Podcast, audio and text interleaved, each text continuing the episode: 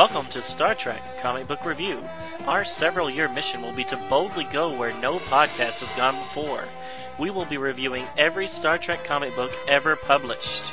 These stories have been released by Gold Key, Marvel, DC, Malibu, Wildstorm, Tokyo Press, IDW, and others. Star Trek and all that the Star Trek universe contains is copyrighted by CBS Studios Inc. Hello and welcome to Star Trek Comic Book Review with Donovan and Ken. Episode number 186, recorded December 6th, almost Christmas, 2014. Almost Christmas as the recording, but uh, we won't Uh, post this till well after Christmas. I agree. So today's our 110th 90s episode. 110, Ken. That's amazing, Donovan. I know, right? Crazy. When you when you think about how far we've come in this uh, Quixote-esque quest to review every Star Trek comic book ever published, uh, this this is a this is a fine number. This is a milestone. Why not? Lots of milestones. So what you you actually did an analysis of looking at all the comics and how far along are we? Uh, we're about, as of today, beginning of, of December 2014, we are about 60, what was it, 60, I think you said 65%. 65% done. So we've reviewed 533 out of the 821 comic book stories as of right now. Wow. So IDW keeps cranking them out, so we'll always be playing catch up. But uh, so that's a lot of books. that is a lot of books. Wow. 800, really? 800? 821 stories. Yeah. Great, great. It's a good thing we love them so much. True. This is a Now lot of time to invest. Oh yeah, well, hundred. Uh, what was this episode? 186. Yep. That's a lot of time. Yep, it is. And thank you for everybody who's been listening for 186 episodes. Oh, yes, and I'm sure you listen to every one. Plus the random, you know, uh, one-offs that we do, which may or may not have anything to do with Star Trek. Right. So we only have one 90s episode after today, um, and that'll be next week with uh, the X-Men crossover. X-Men crossover. I'm looking forward to how this works. Okay. Right. But then we'll have to say goodbye to the 90s because uh, cause 1999 was not a good year for Star Trek comics. Oh. But then So- we'll go into the 2000s and, and Wildstorm and then IDW Cool. pick up the ball. Yeah. Big time with uh, Wildstorm, huh? Good. Yeah, well, Wildstorm didn't last too terribly long. They they were kind of a flash in the pan, but they, a lot of their stuff is like graphic novels. So I mean, it's like 150 page book, you know. So Uh, we will not be doing three of those when we do those. So uh, No. even though there's not as many stories that Wildstorm done, a lot of them are really long. So we'll stretch them out a little bit longer into more episodes. Okay. So something to look forward to. Great. In the But- meantime, though, we've got three fine comics in this episode. True. We're finishing off Starfleet Academy with uh, Hmm. issue number 19. Yeah. and then a couple of one shots, uh, one being Operation Assimilation, and one being the Riker Special. The Riker Special. The Riker Special being a bit longer than the uh, Assimilation book, but and I, I I gotta say I kind I really enjoy where the uh, Operation Assimilation goes, investigating a very interesting little nook and cranny of the whole Borg-esque thing.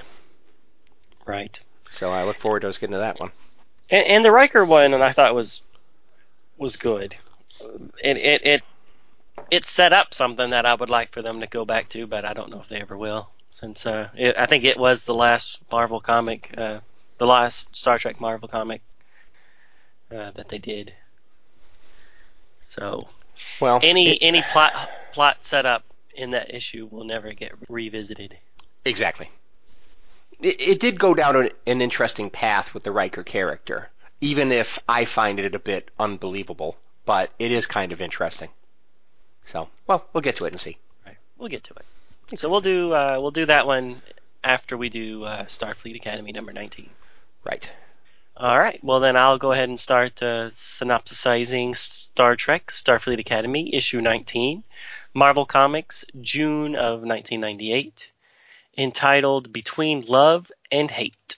All right. So the writer was Chris Cooper, penciler Chris Renaud, inker Andy Lanning, letterer Jim Novak, colorist Kevin Sommers, editor Bobby Chase, editor in chief Bob Harras, with gratitude to Gene Roddenberry for the opportunity to humbly further his dream. That's a little little dedication there. So the cover shows Koval and Pava fighting within the cabin of a small ship. And then behind them, it looks like maybe the, the bulkheads are crumbling, maybe opening up to the vacuum of space. We don't know. And then the caption reads, Final issue, and someone must die. So the story starts off with Pava and the affected Koval fighting in the small Klingon ship. During the fight, they turn off the containment field that's been holding the grotesque form of what was once Murg. Back on the planet, Omega Squad and what is left of First Cadre and Ensign Lee watch as the shuttle Pava and Koval are in rockets away. They then decide to work together to get their friends back. So both the Klingon and the Federation group come to this conclusion. Ensign Lee has them beamed aboard a runabout and they give chase to the fleeing Klingon ship. The Klingon ship is heading straight towards the sun. Pava and Koval fight with a variety of weapons. Koval is in a rage and never seems to even know what's going on. So he's not all malformed like Murg, but something's not right. As the Federation runabout nears the Klingon shuttle, First Cadre contacts a cloaked bird of prey and they beam away. The mutated Murg monster gets a hold of Koval, and Pava is able to kill it. She is then about to kill Koval when the hologram necklace of Camilla that's around her neck turns on. The sight of her friend stops Pava from killing the man who killed Camilla. Suddenly, Koval seems to snap out of it, and he talks to Pava. He tells her that he and Murg found an artifact that mutated Murg and changed his mind. He plots a course to the sun, and he beams Pava over to the nearby runabout, just as he sacrifices himself to save the universe from anybody else having his same fate. First Cadre, not knowing what happened aboard the shuttle, vow vengeance against Pava and the rest of Omega Squad, but then they retreat to fight another day. We flash forward years later. Captain Adem Astron has been sharing these stories to a young woman named Fatima. Fatima is now a cadet at the academy, and she asks for more information. Captain Astron says that he's too tired, and that she should go ask her Aunt Pava. He then closes the book by saying that the adventure is just beginning. The end. To infinity and beyond. So that's what you think the uh, the hands on the shoulder or uh, hands on the hip On the hips. pose. Yes. So the last shot, the last panel in the comic has Astron and Fatima next to each other, with the with Golden Gate behind them, and uh, a- a futuristic-looking shuttle in the air, and perhaps some some exploding fireworks in the background, and they're looking up. Hands, fists at the hips, ready for the future. Yes. I think it's a little overdone. It- it's a little it's a little overdone, but you know that's cool. Well, from what I've read, uh, these are not the original last two pages of the book. Oh really? oh, So Interesting. When I, I guess it was a surprise to Chris Cooper that uh, this series was actually getting canceled along with all the other Marvel Star Trek uh, titles. So he, at the last minute, he was able to uh, change the last two pages of the book to give some sort of closure, and that's where these two pages came from. that is very interesting. It is interesting, but my goodness, they open up huge cans of worms that we will now never know where he was going to go with this. Exactly. I mean, some things are clear, some things are just teasers. Um, so let, us do let's do the list. Well, I, I don't know about you, but nothing on these last two pages are clear to me, except for maybe well, Captain Astron, Astron. Captain Astron. So he Astron becomes uh, makes captain, and he's older, of course, in this in this con- in these last pages, and at least you know he was successful. Right. All so right, I mean, so- being a captain and being able to read people's minds, I, th- I think that'd be handy. Hmm. All right, so then let's start with the uh, the, the big questions. One, why are they still wearing these uniforms?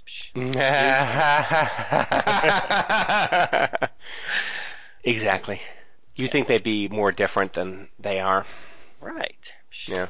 Anyways, that was a joke. Uh, all right, so who who's Fatima? Good question. So, as you'll recall, there was a Fatima or Fatima, I don't know exact pronunciation, but there was a Fatima that was in an alternate future that was presented. I don't I don't remember which issue of the comic series, but it was presented, and it was Camilla's daughter. Um, and she was really into Aunt Pava and all that kind of stuff. So And, and Uncle Cobalt. Hey, there you go, Uncle. Very good point, Uncle Kovold. So that was a very nice uh, alternate future that unfortunately never came to be. Right. Yeah. So, So, who is she in this context? Is she Right. is she Astron and T'Prel's kid? Well, I, I was kind of thinking that too, but she only refers to him as Captain Astron and not Dad. So I'm thinking that's not the case. Okay. Um, i- and she's she's kind of fair complected. Right. So, So, she, yeah, and she has human ears, so she's not Vulcan. right. So is she uh, Decker's daughter and somebody? I don't know. Right. Uh, obviously, again, for the same things you just mentioned, she's not um, Andorian descent. right. Right. Or she's not Ferengi? Nog's kid. that would be kind of obvious. So there is also the possibility that she is indeed Camilla's daughter. Um, if if you remember, there was a few ep- issues ago where Nog was getting advice from somebody, and and he kind of looked perplexed, and he said, "Camilla," and they never showed who was talking to him. So that that storyline will never never get resolved, and and I'm kind of wondering if maybe they did bring her back somehow, and we just never got to find out how. Hmm. Do you remember that Mhm. issue? It was it Well, was I remember that. That Yeah. that was where that was where Nog was on Deep Space Nine working on some power conduits or something, exactly and supposedly um Omega Squad was destroyed. Supposedly, but they weren't. right. And yeah, because uh, his voice told them they're good and they need your help. Yeah, but the thing is, that voice didn't seem to. Com- I mean, it seemed to be like an Obi Wan Kenobi kind of post-death voice, just popping up out of Sure. wherever. That didn't look like it was Right. coming out of a communication panel or anything. Right. Yeah, but we don't know. Well, no, we don't. But I, I, I took that as an Obi Wan kind of thing, somehow Okay. coming back from the dead and speaking to people. But who Right. knows? You're right. But but how'd she do that? She doesn't know. have the Force. Ah, good point. Completely She's not good trained point. by Yoda. Yeah, and maybe we'll find out that Camilla maybe had little interaction when she was, uh, you know, before she had died that we just weren't privy to. Oh, maybe she she had a baby and and we just didn't know about And it. they, they just didn't tell us. Maybe before she came to the academy. Who knows? Maybe. Yeah. Oh. this- I don't I don't like that one. Yeah, I don't like that one either, but it is No. a possibility. Yeah. Because in that alternate future, did it ever say who the dad was? Uh no, I don't think they did. She Right. was just hanging around. Was she was she captain by that point, or was she ambassador, or what was she? She she was she, She, was, an doing ambassador, right? Because she was Right. she was bringing peace to the Klingons and between. Klingons and the Federation again, yet again. right. Yeah. Well, it, it doesn't always take, you know, it, Yeah, apparently. a decade or two later, and then they hate us again exactly. It seemed like a lot of because uh, we re- dishonored them. yeah, it seemed like a lot of retreading of the uh, some of the ideas in the last uh, Taz movie. Anyway, right now, did so- did Camilla have a sister? Maybe maybe it's supposed to be Camilla's sister in some way. uh, mean, I don't remember. I can't I remember. don't remember can't her remember. having a sister. Yeah, I don't but either. she did. Yeah, I don't. I don't remember that. So, Anyways. so obviously that's a that's an excellent example of a uh, a dangling thread out there that we really don't know what the heck it means. So, but we know it means Right. something Eh, because why would they pick pick Right. that name otherwise? Exactly, and she does look like Camilla.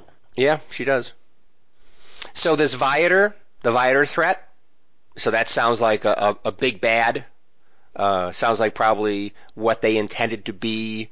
Um, Omega Squad's Borg, you know, ultimate enemy kind of thing, maybe. Right. Yeah. So, yeah, he mentions that uh, they were grounded until the Viator crisis, and Right. then that's that's what she asked for more Right. information on, and he says he can't do it. But Yeah, and she likes the stories, so obviously um, they must have overcome them. Obviously, well, yeah, right.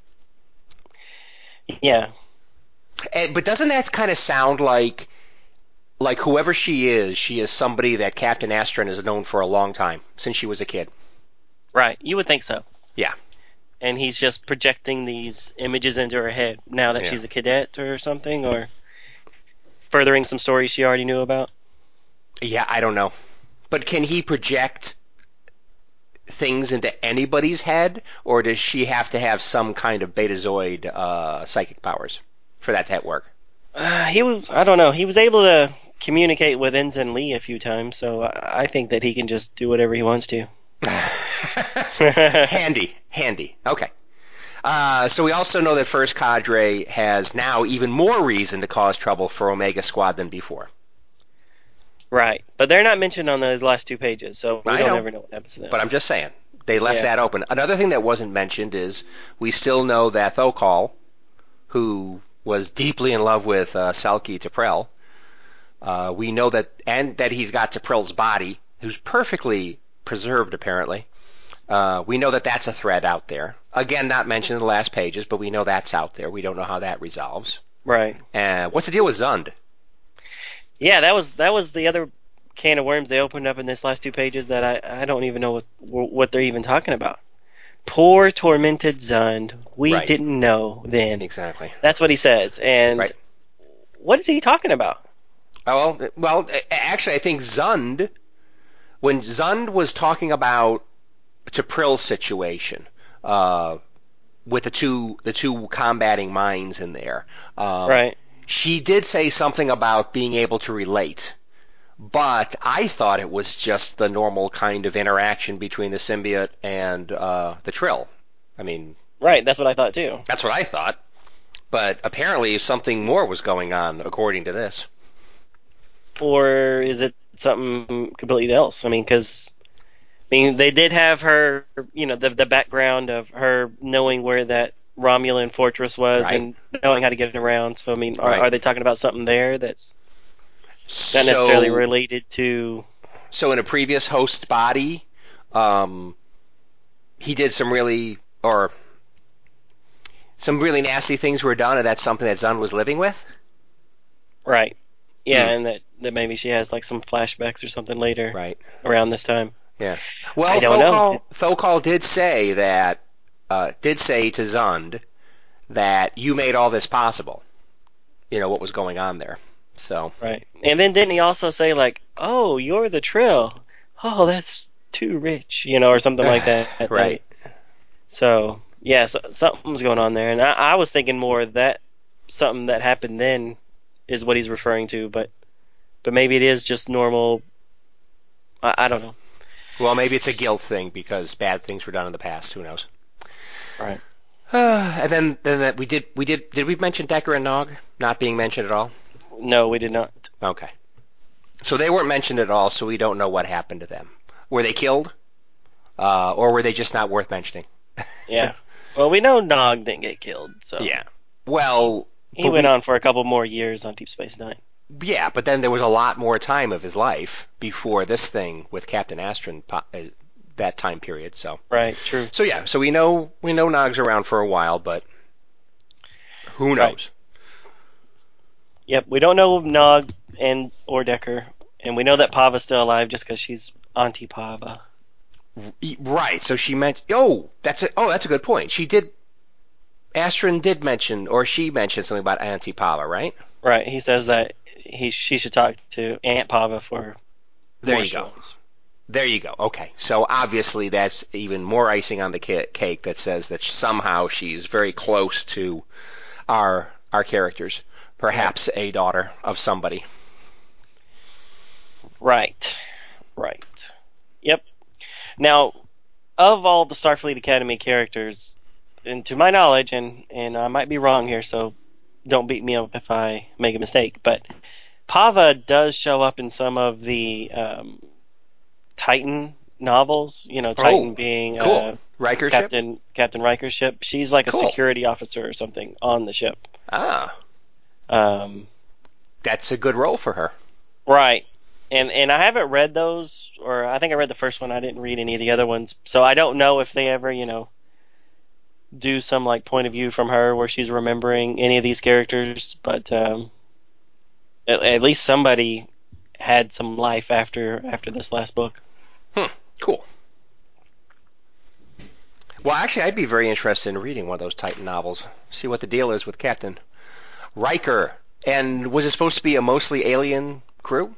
Right. Yeah. All he is like like the only human, or I think there's one other human. Um, remember on Star Trek First Contact, um, the bridge crew member that starts turning into a Borg, and they're on the when they're doing the EV thing, and and Yeah. Picard has to kill him. Yeah, that's um, uh, Captain or uh, Lieutenant Hawk. Hawk, Lieutenant Hawk? right? Yeah. So his, and again, correct me if I'm, uh, forgive me if I'm wrong, because it's been many years since I read that book. But his boyfriend is on the Titan. So, if I remember right, there's some friction between this guy and Riker because of how Lieutenant Hawk ended up at, in that movie. And he Hmm. somehow he somehow blames Riker for what Picard had to do.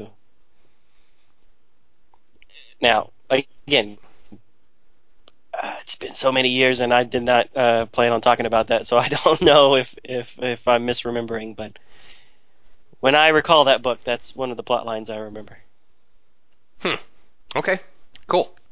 So it, it's good. It, it's a good book, and they have some like aquatic aliens there on the ship that that have to walk around in EV suits and and things like that. So Ah, it, it's it's an interesting mix of people.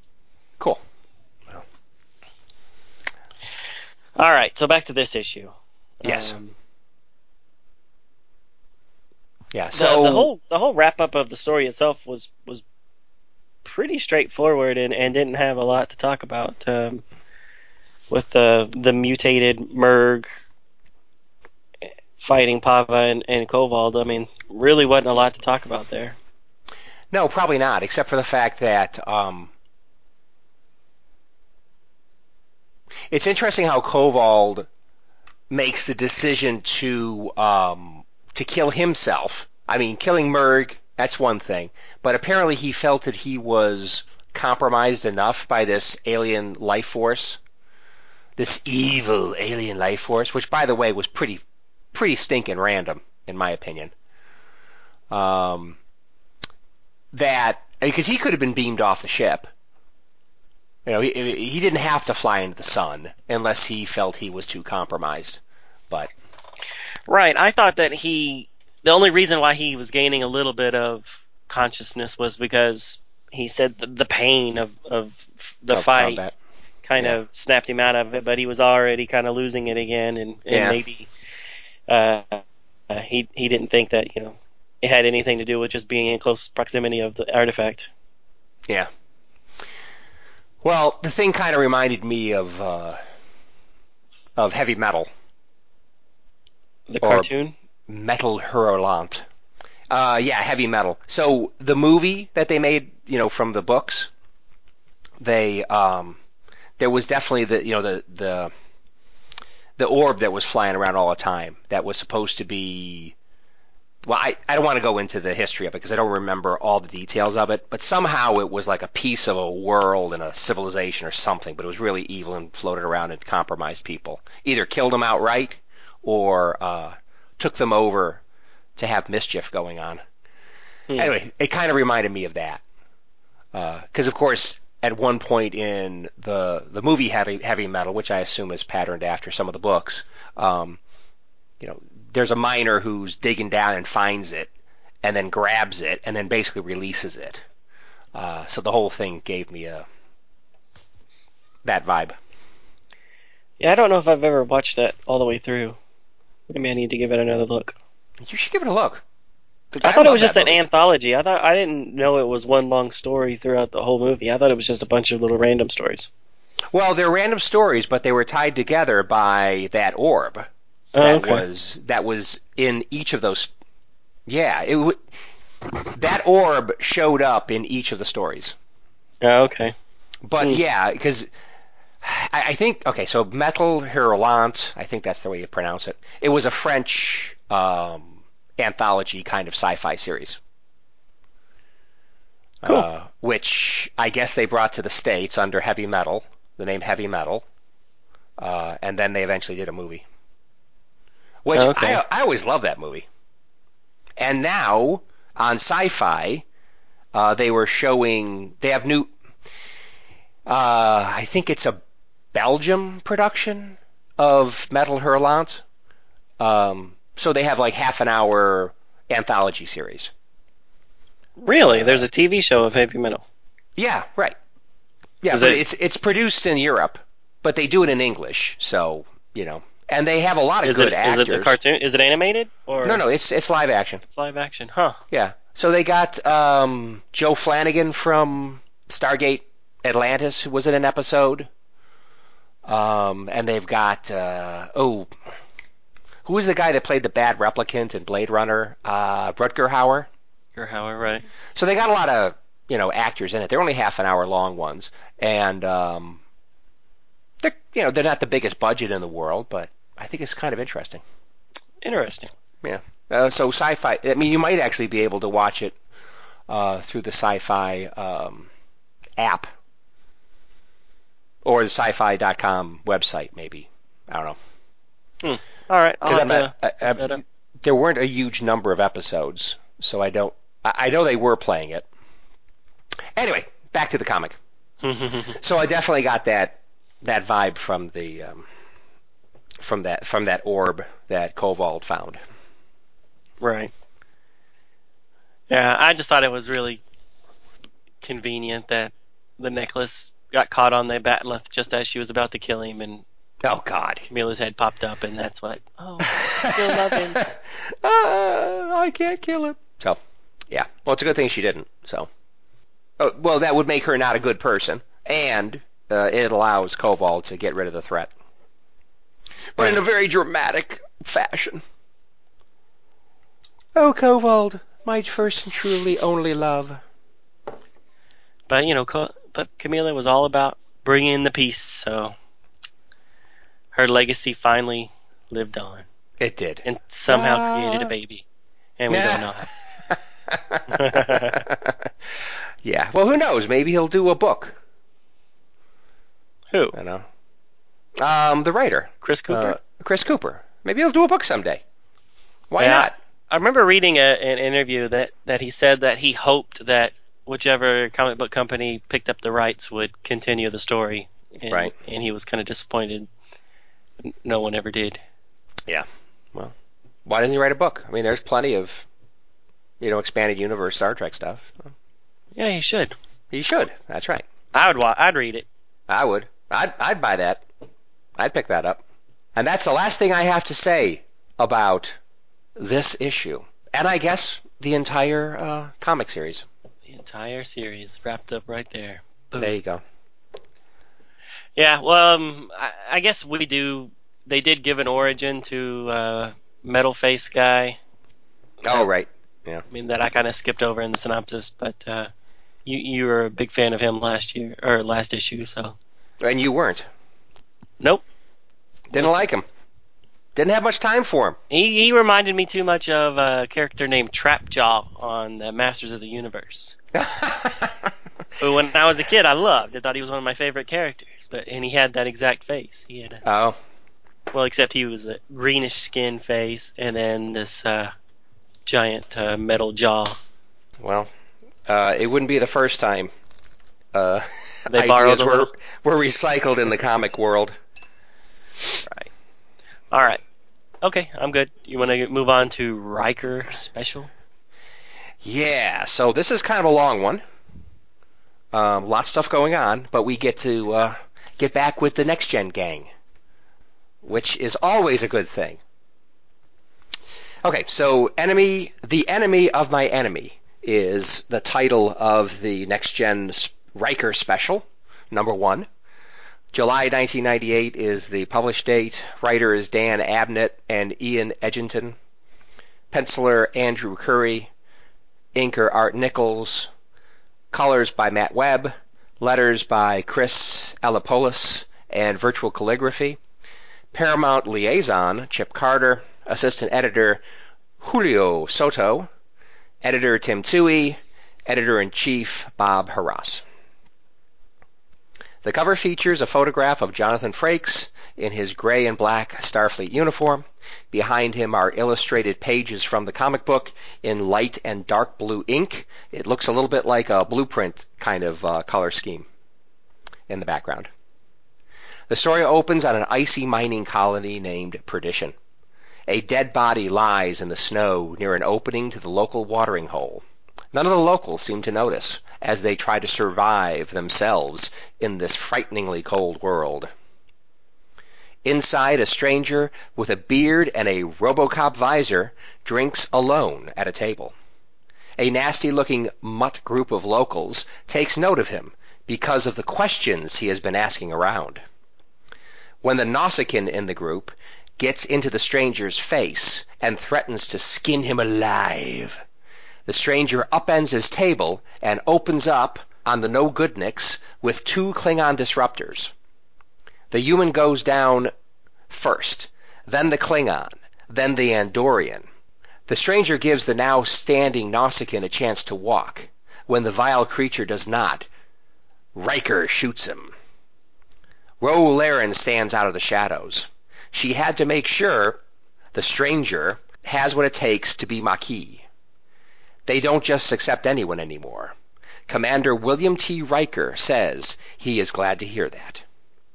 Scene cuts to the Enterprise E where Captain Picard informs Data of his promotion to first officer, replacing Commander Riker. Data is not happy about how the vacancy for him to step into came to be. Picard tells Data to make the post his own. What Riker did to deserve his court-martial is a closed subject, and Picard does not want to discuss it. The captain asks Data to do a full analysis of the increasing pirate activity in the Pyrella area. Dismissed, number one. Riker has his audience with the local leaders of the Maquis. They think he is a plant. Even Rose says she knows how cunning Riker can be. She will need proof as well. Riker launches into a story about his twin, Thomas, became a Maquis and was eventually captured and imprisoned by the Cardassians. Riker's attempts to contact Thomas were blocked by Starfleet. He goes on to say he eventually became an informant who operated under the code name Hephaestus. They recognize the intelligence they got from Hephaestus as vital to their cause. They start to warm up to Riker. Rose says they have a job for Riker. If he succeeds, they may trust him with more. They beam up to the Maquis ship with Riker. Meanwhile, on the Enterprise E, Geordi is speaking with Data in Data's quarters. He is still uneasy about taking Riker's place as first officer. He is trying to find out more about Riker's betrayal of the Federation. It is out of character for Riker to do such a thing. Data cannot get through to the needed data, even with his new rank's privileges. Data gives up for now. Meanwhile, on a Klingon bird of prey, Riker finds out Ro has formed an alliance with the Klingon House of Krug. K'Nera has a beef with Riker for destroying the Duras sisters, which led to him having nothing but his ship and what's left of his tattered honor. Ro says the Klingons hate the Cardassians as much as the Maquis since they joined the Dominion.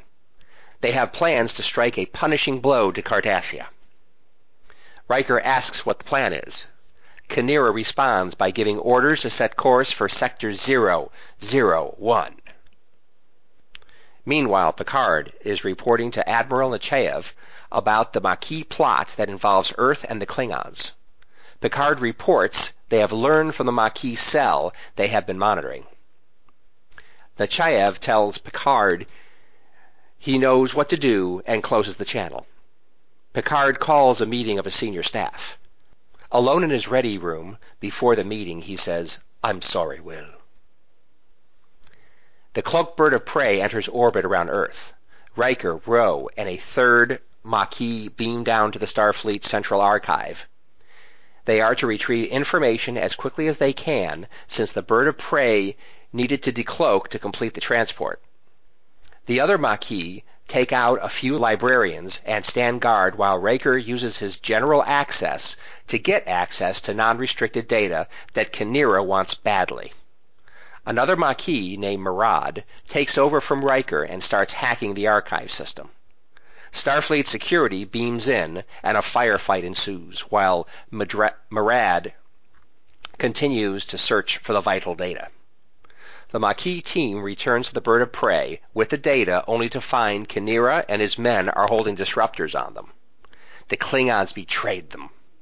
Ro turns over the data chip.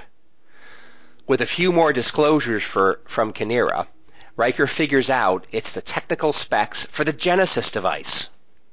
Ro says no big whoop, but K'Nera calls her weak. Bajoran fool.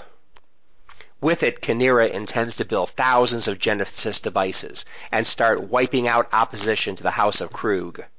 K'Nera says to think that Starfleet would declassify this technology so cadets could experiment with it as if the passage of time would make a weapon of this magnitude less deadly. Riker and Ro attack. Murad takes a disruptor blast to the chest. Riker and Ro have to retreat away from the recovering Klingons. They are outnumbered. K'Nera says, There's no place to hide. Cut to the Enterprise E briefing room. Picard is telling his senior staff that Riker is innocent and it was all part of a ruse to get Riker into the Maquis. It worked. They found out much more about an alliance with the Maquis and a Klingon named K'Nera. Unfortunately now, they know K'Nera wanted the plans to a very dangerous weapon. He must be stopped before he can get that information to his Confederates, who could start building the weapon. They are taking the Enterprise to the Klingon border and have orders to destroy K'Nera's ship, even if Will is aboard. Meanwhile, in the air decks of the Bird of Prey, Riker finds out how Ro came to make a deal with K'Nera. The Maquis had been taking such losses at their fight with the Dominion that they had to do something, take risks they would normally not take. Ro says she just wants to take one crack at K'Nera before they gun her down. Riker says there might be another way. He admits he is a plant. The Enterprise has been tracking him. Ro does not believe it since they had been checking for radio signals. Riker removes the fake skin that covers an advanced implant that runs at least the length of his lower arm. Experimental technology. All they have to do is drop out of warp, and Riker will be able to call the Enterprise. The only catch is, the Enterprise will likely be under orders to destroy the bird of prey on sight. Ro says, What's wrong with that, Riker? You planning to live forever? Riker re- replies, Actually, yes. Riker and Ro fight their way into engineering and weld the main entrance shut. Riker starts firing on sensitive control systems and taking out engines, inertial dampers, and the cloak. K'Nera is on the bridge, and he is not taking the news well at all. Data picks up a Klingon bird of prey K'Vort class on sensors near the Klingon border. He is also picking up Riker's signal. Picard calls Red Alert, maximum warp, to intercept that ship. K'Nera's men pick up the Enterprise coming to them at high warp on sensors. K'Nera is delighted. Taking out the namesake of Kirk's ship will be sweet vengeance for his bloodline. Riker and Ro are pinned down and taking fire. A huge explosion sends a concussion through engineering. Since they are hunkered down, Riker and Ro take minimal damage, but the Klingons are another matter. They figure it's the Enterprise softening up the smaller Klingon vessel. Picard gives the order to track Riker's signal and beam him out. Riker starts to dematerialize. Ro stands away from him. She says she needs to settle a score with K'Nera, and then maybe find a shuttlecraft. They say goodbye. The bird of prey explodes. Fachoom! Transport complete. Riker is on the Enterprise. Data tries to turn first officer duties back to Riker right away, but he asks Data to hold on to it for now. Riker spends time in his quarters wondering, questioning whether Starfleet policy concerning the Maquis is right. He questions what side he should be on. He feels loss for Ro's death. Scene cuts to space, not far from the bird of prey's destruction. In a small shuttlecraft sits a damaged Ro Laren, who is living to fight another day. The end. That was a long one. Yes, it was a long one. So, cutting to the chase, I got to ask. Well, actually, I have to ask two things. Number one, why why is the Federation still uh, trying to fight the Maquis if they're trying to fight the Cardassians, who are now the Federation's enemy? So I completely agree with that point. And the other point is, I don't buy the whole thing about Riker's tie to his transporter clone giving him the motivation to uh, turn against the Federation. I just don't buy it. Well, he didn't do it, so what? What is there to buy? Well, okay, two things. Number one, the Maquis bought it, which is ridiculous. I think they were idiots. But you're smarter number than two- the Maquis, Kane. No. And then number two, at the end, Riker's actually thinking about doing what he used as a, a a pretext to get into the Maquis. He's actually thinking about it. He's wondering. I mean, he's following the same path as his uh, transporter clone or twin, whatever. Right. Yeah. I mean, he is he is contemplating, you know, uh, the Maquis' plight. As he should. They're not all that bad. I mean, yes, they do bad stuff, but they're doing it for what they see as good reasons, which is what I was thinking that he was just sympathizing with them, not necessarily thinking of going their way. Well, okay. He he doesn't want. He tells Data to back off with turning over uh, duties to him. Right. He's off in his quarters thinking, looking out into space. As we know, that's what you do when you have big things to think about. You look out a window. And um, I don't know. He's he's at least thinking about the idea of maybe the Federation is right, um, and maybe they don't come out and say it, but they're sure insinuating that maybe Riker's really thinking about joining the Maquis. I don't think he's thinking about joining the Maquis. I think he, he thinks that Ro Laren's dead and that she died for something that he doesn't necessarily disagree with, with her motivations. But I, I don't Right. I don't get that he's thinking about turning. Well, I think that's what they're trying to insinuate. Possibly. I just I thought he was just sad that that- Ro Laren died because she was. Well, I think it's more than just Ro. I mean, yes, he's definitely sad about Ro Laren dying. I mean, especially in her jumpsuit. I mean, the jumpsuit she has when we first see her at the beginning on that planet, it's like, geez, did she get like? I mean, she looks like um, Laura Croft in some of those outfits. You know, it's like it looks like Rose had a little work done in the chest area. Yeah, the the red jumpsuit. Right. Right. But unfortunately, that's not what she dies in. She dies. Un- un- yeah, unfortunately, she gets rid of that outfit far too quick. Anyway, back to the main point. right. Yes, yes, she's un- he's unhappy about Ro. Yes, no two ways about that. But he's also questioning uh, Starfleet's policy towards the Maquis. Well, they are terrorists. They're, they they do kill people. So Right, but I think I'm I'm kind of surprised that the Federation isn't at least rethinking how they deal with the Maquis, considering they have a common a- enemy in the Cardassians right. and and of course the Dominion. You know, well, what's what's the name of the? Oh, so the name of this um, this episode is what? Enemy of my enemy. That's the name of this issue. Yeah. Yeah, enemy of my enemy. And that's right. I mean, the Maquis are the enemy of the Federation's enemy. I mean, Right. Yeah. So they know? should be friends. Well, you'd think. You'd think. Well, Deep Space Nine did that several times, where there was like during the Dominion War, there would be the the random off episode where Sisko's having to track down that uh, that that rogue Starfleet captain that, that Right. joined with the Maquis. He, he gets his help. Right. Yeah, and they teamed up occasionally. Right.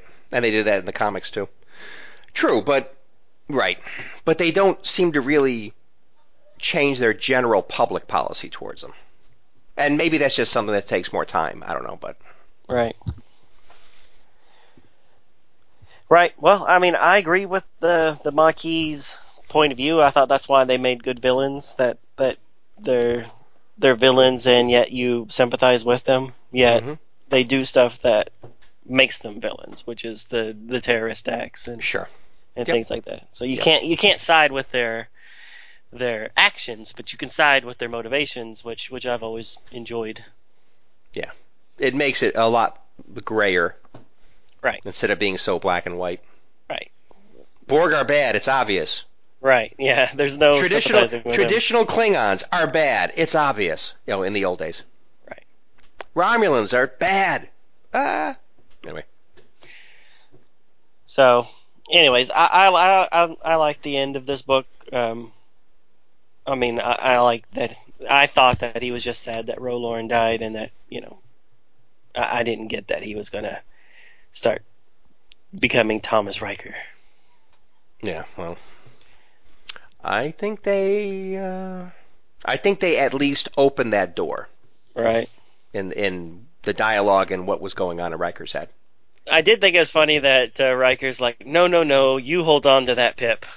I, I need time to think. And then Yes. the next panel, there he is with the pip. So as soon as that, as soon as he said that, he's like, ah, just give it to me. oh, that that's a good point. I did not notice that. So he's got he's well, so he's got three pips normally, right? Right. He's normally got three. Yeah. When when when Data's trying to give him the third one, he's like, "Oh He's no, no, two. no, you keep it." And then in the next panel, he's got him. He's like, he's back on. He's back. He's back, baby. That's a very good point. Yes, because it shows him with two right there. Right. Huh. Yeah. So I thought that was funny. I was like, "Oh, he, it didn't take him long to uh to let Data keep that pip." Okay, but he's got the uniform left over from the espionage thing, right? Right.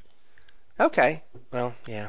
Okay, yeah, fine. I didn't understand why. Why was Data trying to give him the pip anyways? It's the new co- whenever they get a new costume from the dry cleaner, doesn't the aren't the pips on there, or do they have to stick them on there every time? I don't know, man. But you know, they're supposed to be metal things. You know, you probably would take them off for dry cleaning because they've Well- got magnetomic adhesion that makes it easy, very easy to remove, and very easy to put back on because it's the future. And then I want to see somebody walking down the hallway, and then Picard's like, uh, "Excuse me, Ensign or Lieutenant, your your pips are crooked." Oh, sorry, sir. Straighten your pips, man. Right, right. And if anybody would be doing that, it would be Riker, because he sweats the small stuff. So let's talk about uh, bionic arm scene. That that was kind of ridiculous, don't you think? Oh, where he's uncovering his arm with the fake skin to show the uh, transmitting device. Right, and it's huge. And how did Yeah. you not notice that his arm was all lumpy and cybernetic underneath this thin piece of rubber skin? Well, obviously they're insinuating that with the magic fake skin on, you can't notice. But did they do a strip search? I didn't see a strip search. Strip search. Probably. yeah, I don't know. It was it was silliness. I, I was just like, seriously, fake skin, cybernetic pieces to somehow. I, I, okay, I, I, I was okay with it. Although I do agree it was a little hokey, and especially the idea that it's partially biological or something. biochemical. Biochemical, is that what they said? Yeah. I don't know. But, you know, at least one thing I did like about it is they didn't say, ooh, it's a subdural transmitter or something that was like a little thing they inject into your neck. I mean, if this something has to be able to send signals over vast distances, you'd think it had to be pretty powerful and not a small device. So at least I'm glad they they made it big enough that it takes up you know a good chunk of the arm. So I'm glad they did that much. Mm, okay. But yeah, some of the details of the execution, fine. But some of the other details uh, in the drawing, I think, were were very cool. Like they were truly using uh, dol- the dolphin style uh, hand phasers in this. So I thought that was very good of them to get that right. Um, the fe- the Federation ones, Federation ones, yes. those are called Dolphin style. Dolphin style, yes. Because they're really curved, the handle's really curved, Right. and the head, the head part is really small. Um, so, and and those were first used in Nemesis. Oh, okay. Which As I- this as I this- recall. which this comic book came out for Nemesis, so that's kind of amazing. Wait a minute. I thought this was in the time frame after Nemesis. No, this is in the time frame after First Contact and before Insurrection. Mm, okay. Well, how do you how do you know that? Uh, because Well, okay, so Marvel Riker's did- still on the ship. So wasn't Riker getting ready to leave for the Titan no, in Nemesis? yeah, In Nemesis, that's what I'm saying. yeah, and, and so that would be an explanation. Nemesis, Okay. Data would be dead. Oh, good point. Good point. Well, the first time I remember seeing the Dolphin phaser was in Nemesis, but maybe they used it prior to that. But they're definitely using the uh, Dolphin phaser. Okay, I mean, I I I totally believe you. Okay, you should. Anything you say, sir. Y- yeah, I, I don't question your your phaser knowledge because uh, you you definitely pay attention to that. yeah, well, for better or for worse. Yeah, because so in the fire, you can see in the firefight in the uh, in the library. In the library, right? Yeah. So were they killing those poor dudes? I I hope not, but who knows? I mean, all you do is see a beam hitting somebody and he goes down. Uh, you don't know if it was uh, on stun or not. Right. I mean, since it was Laren, I mean, I, I hope she was stunning him. Right, but the Klingons were there too, right? Well, well, in an orbit. Yeah. They, I mean, yeah. I don't What- know. Yeah, never mind, never mind. Okay. So, um, yeah, who knows? Who knows? Uh, definitely Riker would have been on stun. Right. And he was f- firing also. Right. So, what'd you think about uh, Kurg making some sort of uh, return? Maybe not Kurg. What's his name? Uh, yeah, Kurg, right? Yeah. So, so this guy is a uh, the Klingon is a descendant of uh, Star Trek 3's uh, Reverend Jim's uh, Klingon. Right. Right. Right. And he even makes an appearance in this in a in a somewhat flashback of Yes. Right. Shatner and uh, Doc Brown Klingon. there you go, Doc Brown Klingon. That's another way to put it. And it does look like him. That's him. Oh yeah. So that was that was good. That that's good drawing. It's a it's a Yeah. good likeness. And and I liked bringing in his family. I I, I liked the House of Kurg coming back. I, I thought I, that I do too. That's I was great. really digging that. That's right. And that he was trying to get the Genesis device. I was like, man, this is this story is great. I do like that part. Ah, Kirk, give me Genesis. There you go. Yeah, I, I like the tie-ins. And they even have a picture of the Genesis device operating on that planet. Right. Yeah, and while I was reading this, I kept thinking of uh, there's a video game called Star Trek. Oh man, what's it called? Legends or something? No, that's not it. Oh, and Star Trek Encounters, something like that. It's uh, Okay. it, it or Conquest. That's what it is. Star Trek Conquest, and in it, it's uh, it's kind of like a, a risk type game. You're trying to take over the universe, and Uh-huh. you do it by planet by planet, and you get resources and things like that. But anyways, one of the devices that both the Klingons and the Federation have. Uh, it's like a special weapon is the the Genesis device. So you can Oh. actually launch the Genesis device from your home planet, and it'll it'll hit one of the enemy planets and like uh, take away half their resources. Oh, half. Should take away the whole thing. Well, you got to think some of them's probably in orbit, you know. So, yeah, Okay. but uh, but anyways, I was reading this and I'm like, oh man, that's that's kind of cool because they can build these Genesis bombs like they have in in in uh, what was it called? Uh, Conquest, but uh, never got that far. Just Right. chip. Good idea, though. Good idea. Now, I do agree that declassifying the Genesis uh, blueprints or something for cadets to study, it's like, Right. really? That's kind of. I, I agree with uh, the, the Klingon. You guys are idiots. Right. I mean, on, on the scale of things that they should be kept classified, you know, yeah. Talosians, okay, I don't really see why they have to be classified, and the sit and the and the Guardian isn't. But the Genesis device, it should be. It Yeah. it should be up there with the Guardian of Forever, in that nobody needs access to those things because you can destroy the universe. Yeah, exactly. Well, yeah. Definitely with the Guardian, going back in time. Really Right. screwing things up. Right, and then there's a uh, there's a novel series called uh, the Genesis Wave, where you find out that they are able to create like a almost like the Nexus ended up being a ribbon in space, but it's like this Genesis wave of energy that's just terraforming whole whole solar systems just as it just runs across. So Whole uh, solar systems? Wait, yeah, because I mean it's literally like this just giant tidal wave, and as it runs over planets, it just like wipes them out Oh, wow. takes you know hits a sun, it's gone. So that sounds like uh, that sounds like the uh, 2009 Star Trek movie. Yeah, it reminded me a lot of the Nexus, in that it was just this wave in space. Oh, Nexus. Okay, Yeah. so generations. generations, right? Right. Okay. Oh, you were thinking of uh, 2009, the uh, Dark Matter. Oh, oh, oh, you're thinking of what killed the Romulans. Oh, right. The Okay, the yes. the, the The- the- supernova. The, the rather hard to believe supernova wave. yes, there But you just go. Just go with it. Just go with it. Another example. Yeah. That's funny.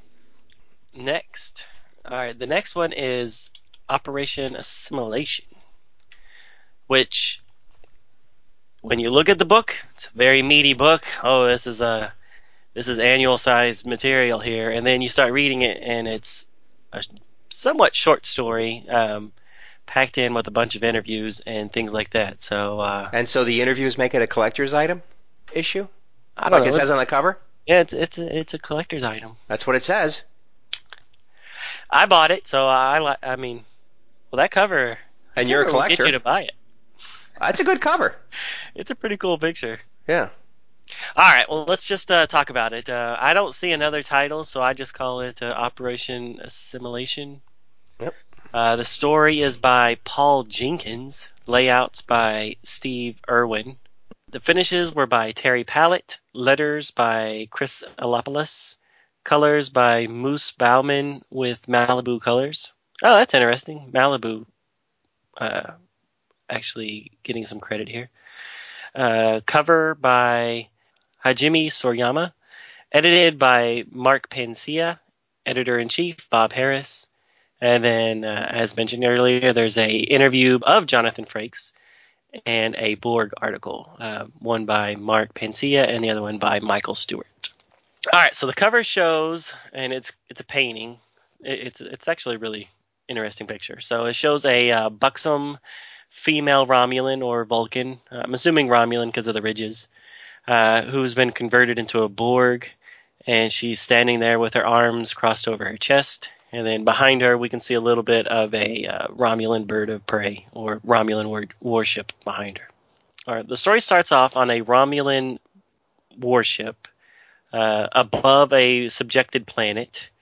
Uh, the commander is called Moloch, and she's meeting with the natives uh, of the planet, and they are referred to as Taros.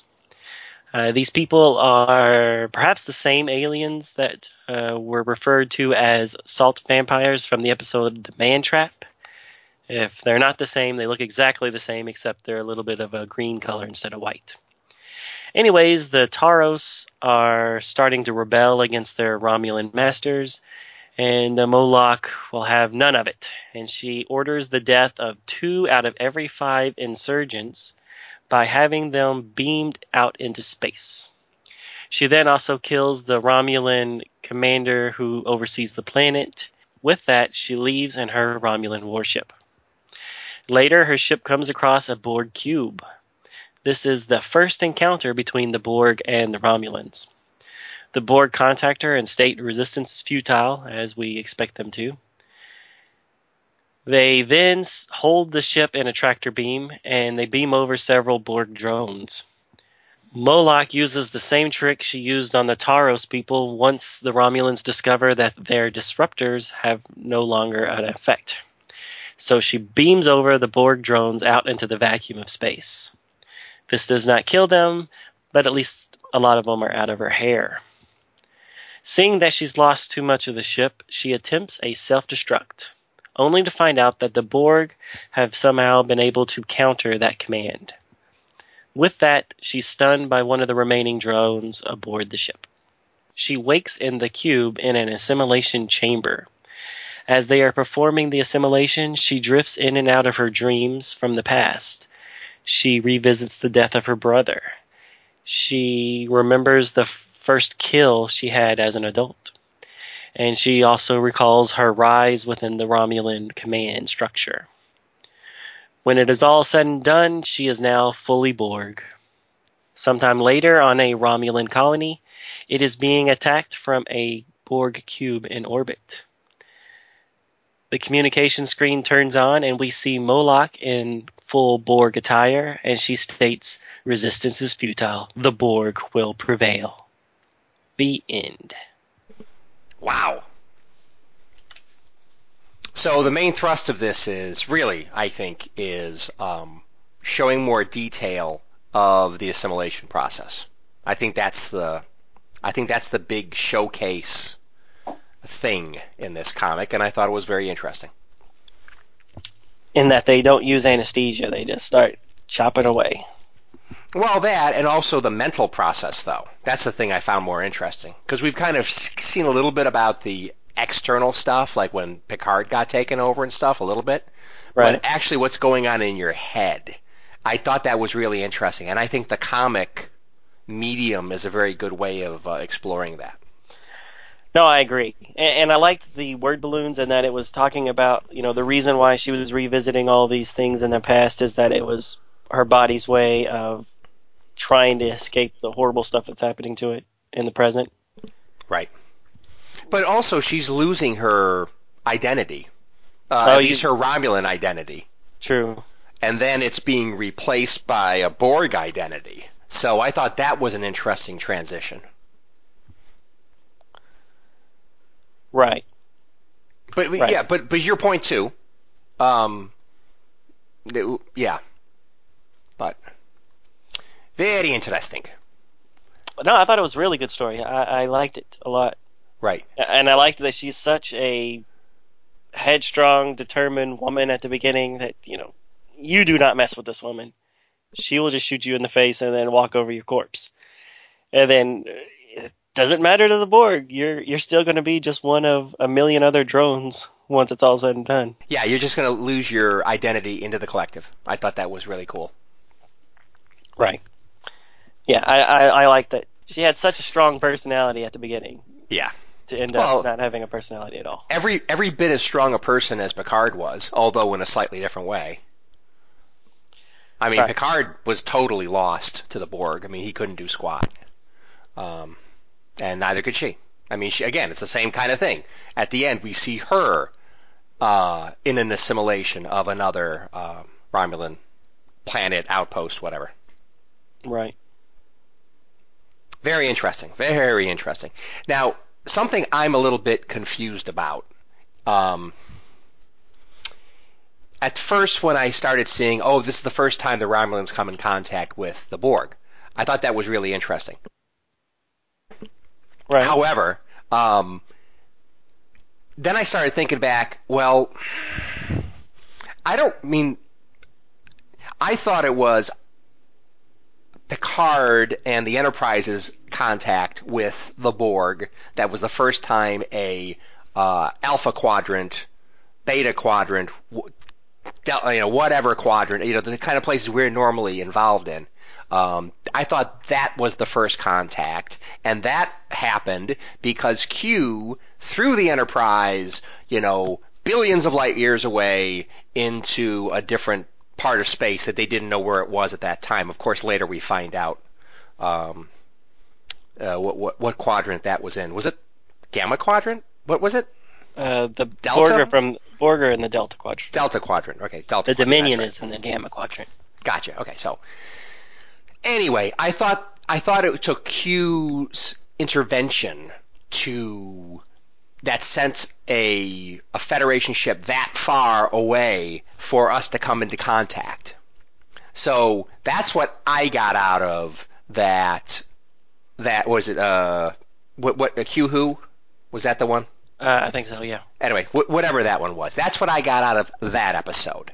But then I started looking into it um, because I would have thought that if that was the scenario, and this with the Romulans happened earlier, uh, or did it happen after Q Who? It seems like it happened earlier. Um, I, I was just getting a little confused. There's, so then I started doing a little uh, research on this, and I read that the first time that the Borg was really acknowledged was actually in in Next Gen was in the first season episode um, called the Neutral Zone, and it was like, wait a minute, first season that makes no sense with what was going on in Q Who. What's this about? So, and I didn't remember that episode, so I went ahead and and watched it again Okay. or at least not all the details, but I kind of skipped through it a little bit. Um, and so that was the one where they uh, where the Enterprise comes into contact with a sleeper ship, and they end up uh, being able to bring wake up uh, three people from the past. So one guy is a, a country guy that kept on wanting Data to be a sideman or whatever, and then the other guy was a really rich guy who wanted to know where all of his money was, and then the third one was a lady and I don't remember what her story was. But I'm like watching all this, going yada yada yada. This is this is not this is not uh, Romulan. This is not you know. So anyway, but by the end, that's the first time where I think we see Romulans again in the next gen continuity, and it's really a short bit at the very end. But there were attacks on both the Romulan or Romulan side of the neutral zone and the Federation side of the neutral zone, where there were huge, uh, there were populations that were wiped out, and huge scoops of uh, the colonies were uh, take were, were scooped out or whatever, and it was like, oh, that was the Borg. It's like, I didn't remember that. Huh. So they they show the scooped out colonies, or they just No, they just it? talked about it. They just talked Okay. about it. Okay. So they never mentioned the Borg by name. They never said who it was. Um, but there were attacks on on both the Romulans and the Federation. So it's like, wow, that's a continuity I did not remember at all. Um, so is that tied to this? So this happened in the um, first season time frame of Next Gen. Um, yeah, or right before. Yeah, I don't know. Yeah, so that was kind of interesting. And then, of course, all of that doesn't go along with what I got out of the Q Who episode. Right. Anyway, what do you Yeah, a- and they've kind of, kind of, uh, you know, they've backtracked a little bit on the the Q Who episode with you know Seven of Nine and and her being a little child when? Right, assimilated. right, right. So, uh, but yeah, that's interesting that that it could have existed, you know, all the way up to the first season, and that it, it was already somewhat established that something was out there. That's, Right. That's that's cool. I'll have to rewatch that too. Yeah, just skip to the end if you don't want to watch the whole thing. just skip to like the last five, seven minutes or something. Interesting. Cool. Yeah. So. Uh, right. So I thought it was interesting that the Romulans culturally repay their parents for their upbringing. Uh, With of course, sword or whatever. with a sword. it's like, oh, okay. Well, thanks. We'll put this over here next to the china cabinet. Okay. the the sword of her first death. So I mean the first kill. So Right. who who are they killing? I don't know. Uh, enemy of the Empire, I guess. So every single person is required to at least kill one other person.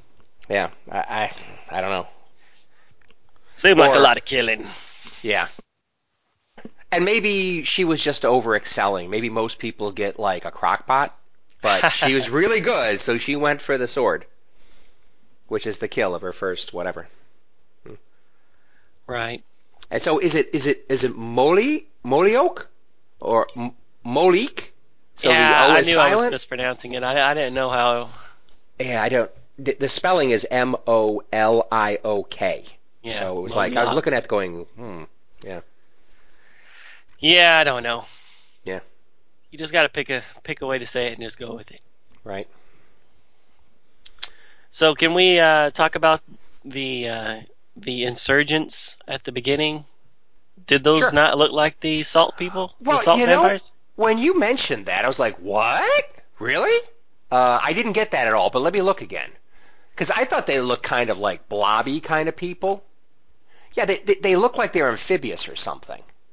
Right, but they have the same. like, and they've got like seaweed on them or something. What the well, I don't know what about? that is, if it's hair or what, but but if I remember, the salt vampire had that same face and had the same three fingered Yeah. hands and and two Oh. fingered toes. I mean, Oh, you saw the toes? Well, yeah, when she's blasting that one, he's kind of falling back, Well, and no, you no, can see the I- hands and toes.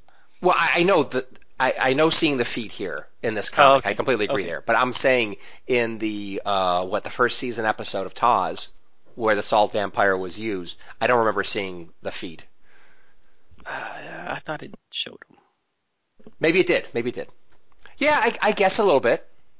The only thing Ah. is, I don't think there's as much detail because definitely I think that the makeup they did on TOS had more detail. Where here the aliens look very smooth, really, except for that that weird hair kind of stuff or whatever the heck's growing out of them, which seems to be very interestingly arrayed in different ways. But maybe, Right. Yeah.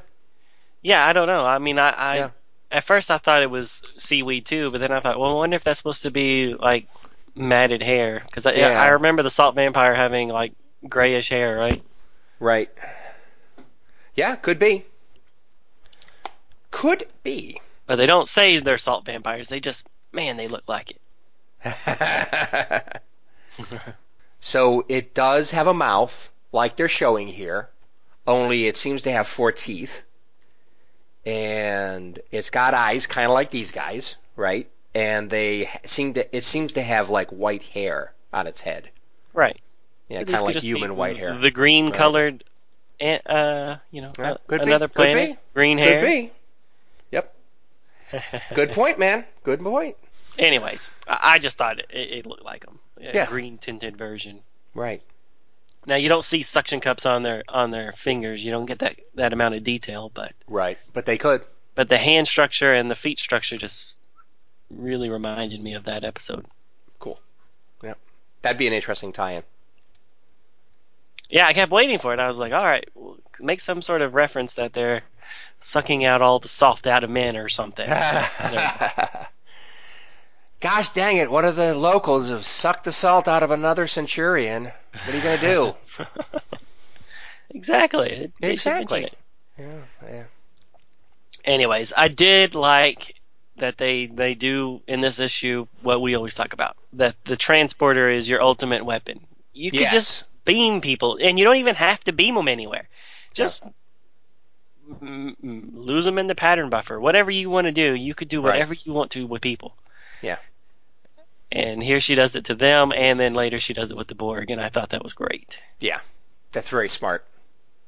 We don't normally, uh, the Federation doesn't normally do that kind of thing.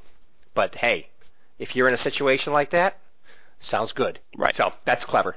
Uh, I, I like that when they come up with things like that you may not have thought of. Tactics, my friend, tactics. Right. Although if you have personal shielding that deflects phaser fire, you would think that the personal shielding would also stop you from beaming them out into space, but maybe not. Good point. That's a good point. But, you know, quite frankly, part of the transportation process really is it scans you down to the micro level, down to the atom level, and then reproduces you someplace else, and they've got to destroy the original. That is one theory, yes. No, that that's how it has to work. Well, what what you've got matter, right? Mhm. Yep. And you've got a scanner that figures out all your parts down to the atomic level and is able to reproduce it, which is incredibly unlikely, but let's go with it. And and then it and then it electronically sends a signal about all that information. Then it needs to remake you at a different spot. So what happened to the first one? What- It's what happened to the original? sending all those individual particles to the other No, spot. wrong, Yes, wrong, yes. wrong, wrong, wrong. Good lord, how, how is that going to work? Uh, really? How is any of it going to work? don't you don't transport matter. You can't transport matter. Now, if you scan all the information about it, You convert it to send the electrical impulses, and then you send the impulses. that's only information. That isn't the actual matter. In future, it will be matter. well, transporters are an incredibly handy thing to have in any kind of uh, you know story or world like this, but Mhm. it's fraught with problems. Sure, it is. Yeah. As is light so speed and any other stuff we take for granted. Ooh, light speed, FTL baby. Yeah, I don't know how we're gonna do that, but let's hope. It'll be cool. okay. All right. So that's all I have to say about this issue. Same here. Same here. All right, and we won't uh, talk about the interviews and the Borg article Okay, sounds good. unless you wanted to. No, just that I thought it was. Uh, oh, okay. I just thought that the previous issue wasn't it the previous issue that they had the Riker interview, or was that this one? Uh, Uh, the, the Jonathan no, Frakes interview. one. okay. It was this one. I, I thought the Jonathan Frakes interview was kind of interesting. You know, uh, him talking about um, first contact and directing it and that kind of stuff. I thought there were some interesting things in there. Not worth mentioning here, but I'm just saying it's worth a read if you uh, if you're into some of the behind the scenes of that most excellent TNG movie. Right. The best TNG movie. I completely agree. That's that's clearly the best TNG movie. Maybe the best movie out of all of them. I yeah. I you know obviously that's got to be number one for TNG, and then obviously you'd have to compare that to the best TOS one, which clearly is uh, Wrath of Khan. 2009 movie, right? Oh, what? No, no. No, no. I'm just kidding. I'm kidding. I'm kidding. Of course. Okay, so Wrath Khan. TOS, TOS. I said TOS, which is so between those two, which is better? I First Contact. oh well, you're a First Contact fan in general, but Right. I like them all. I, I'm kind of torn uh, myself because I really liked uh, Wrath of Khan. Um, anyway, whatever. So, so Anyway. the, the thing is, they all have their own greatness to them. It's kind of hard to to to rank them. Uh, at, at least the best of the best. Because I really enjoyed the 2009 movie, but it's really difficult to compare that to the uh, to First Contact and to the motion to picture. Wrath of Khan. Oh man. Right. no, no. I'm saying comparing the best of the uh, the best of the different um, uh, series. Agreed. It's Right. very difficult. But oh, I can compare. I can compare the motion picture quite easily. It's not that bad. It's way low. It's, It's it has way it has low. its moments. It has moments, but not enough of them, and it is the slowest paced movie. Good God, way too slow. Anyway, whatever. This could this could this could get off onto a very long tangent. right, and then we So. would be the slowest paced podcast, and like, "Oh, this is the Star Trek motion They're talking about this crap again. They're talking about it again. They talked about this before. Move on. Okay, All right. Let's well, next week we will be revisiting uh, what happened immediately after Star Trek First Contact. It is entitled Star Trek Second Contact. Ah, okay, and that's part of the uh, X Men crossover. Right. So little did we know that when Picard and them were zooming back to the future, they somehow mixed in with the Marvel mainstream universe and had to team up with the X Men. Ew.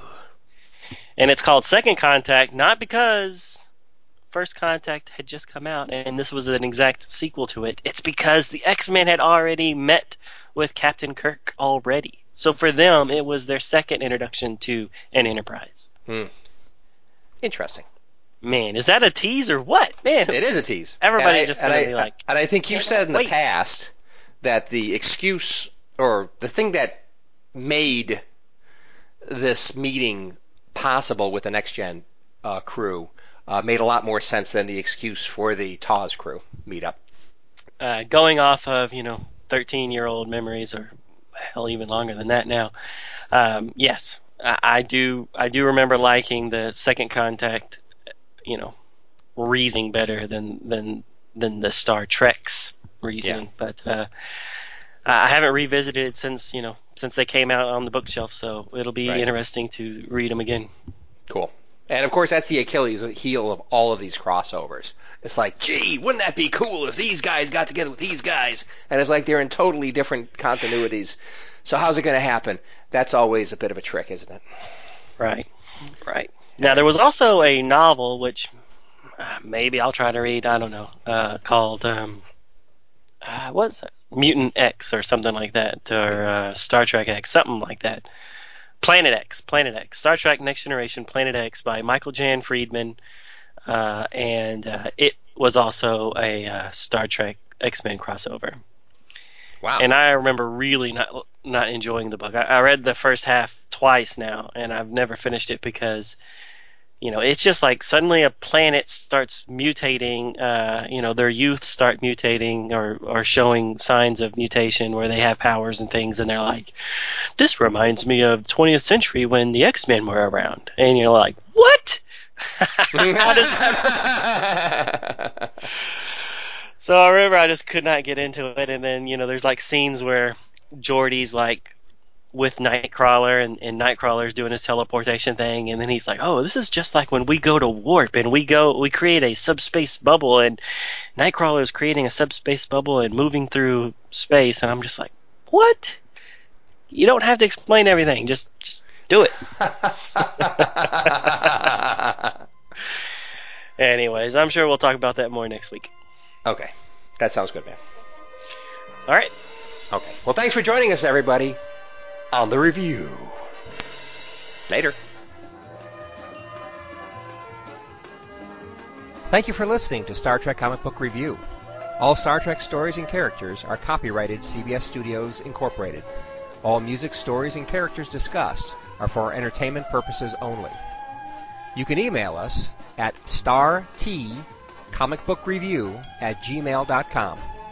Visit us at our website, www.stcomicbookreview.com. Subscribe to us via iTunes, or friend us on Facebook at first name ST Comic, second name Book Review. See you next time on Star Trek Comic Book Review. Let's get the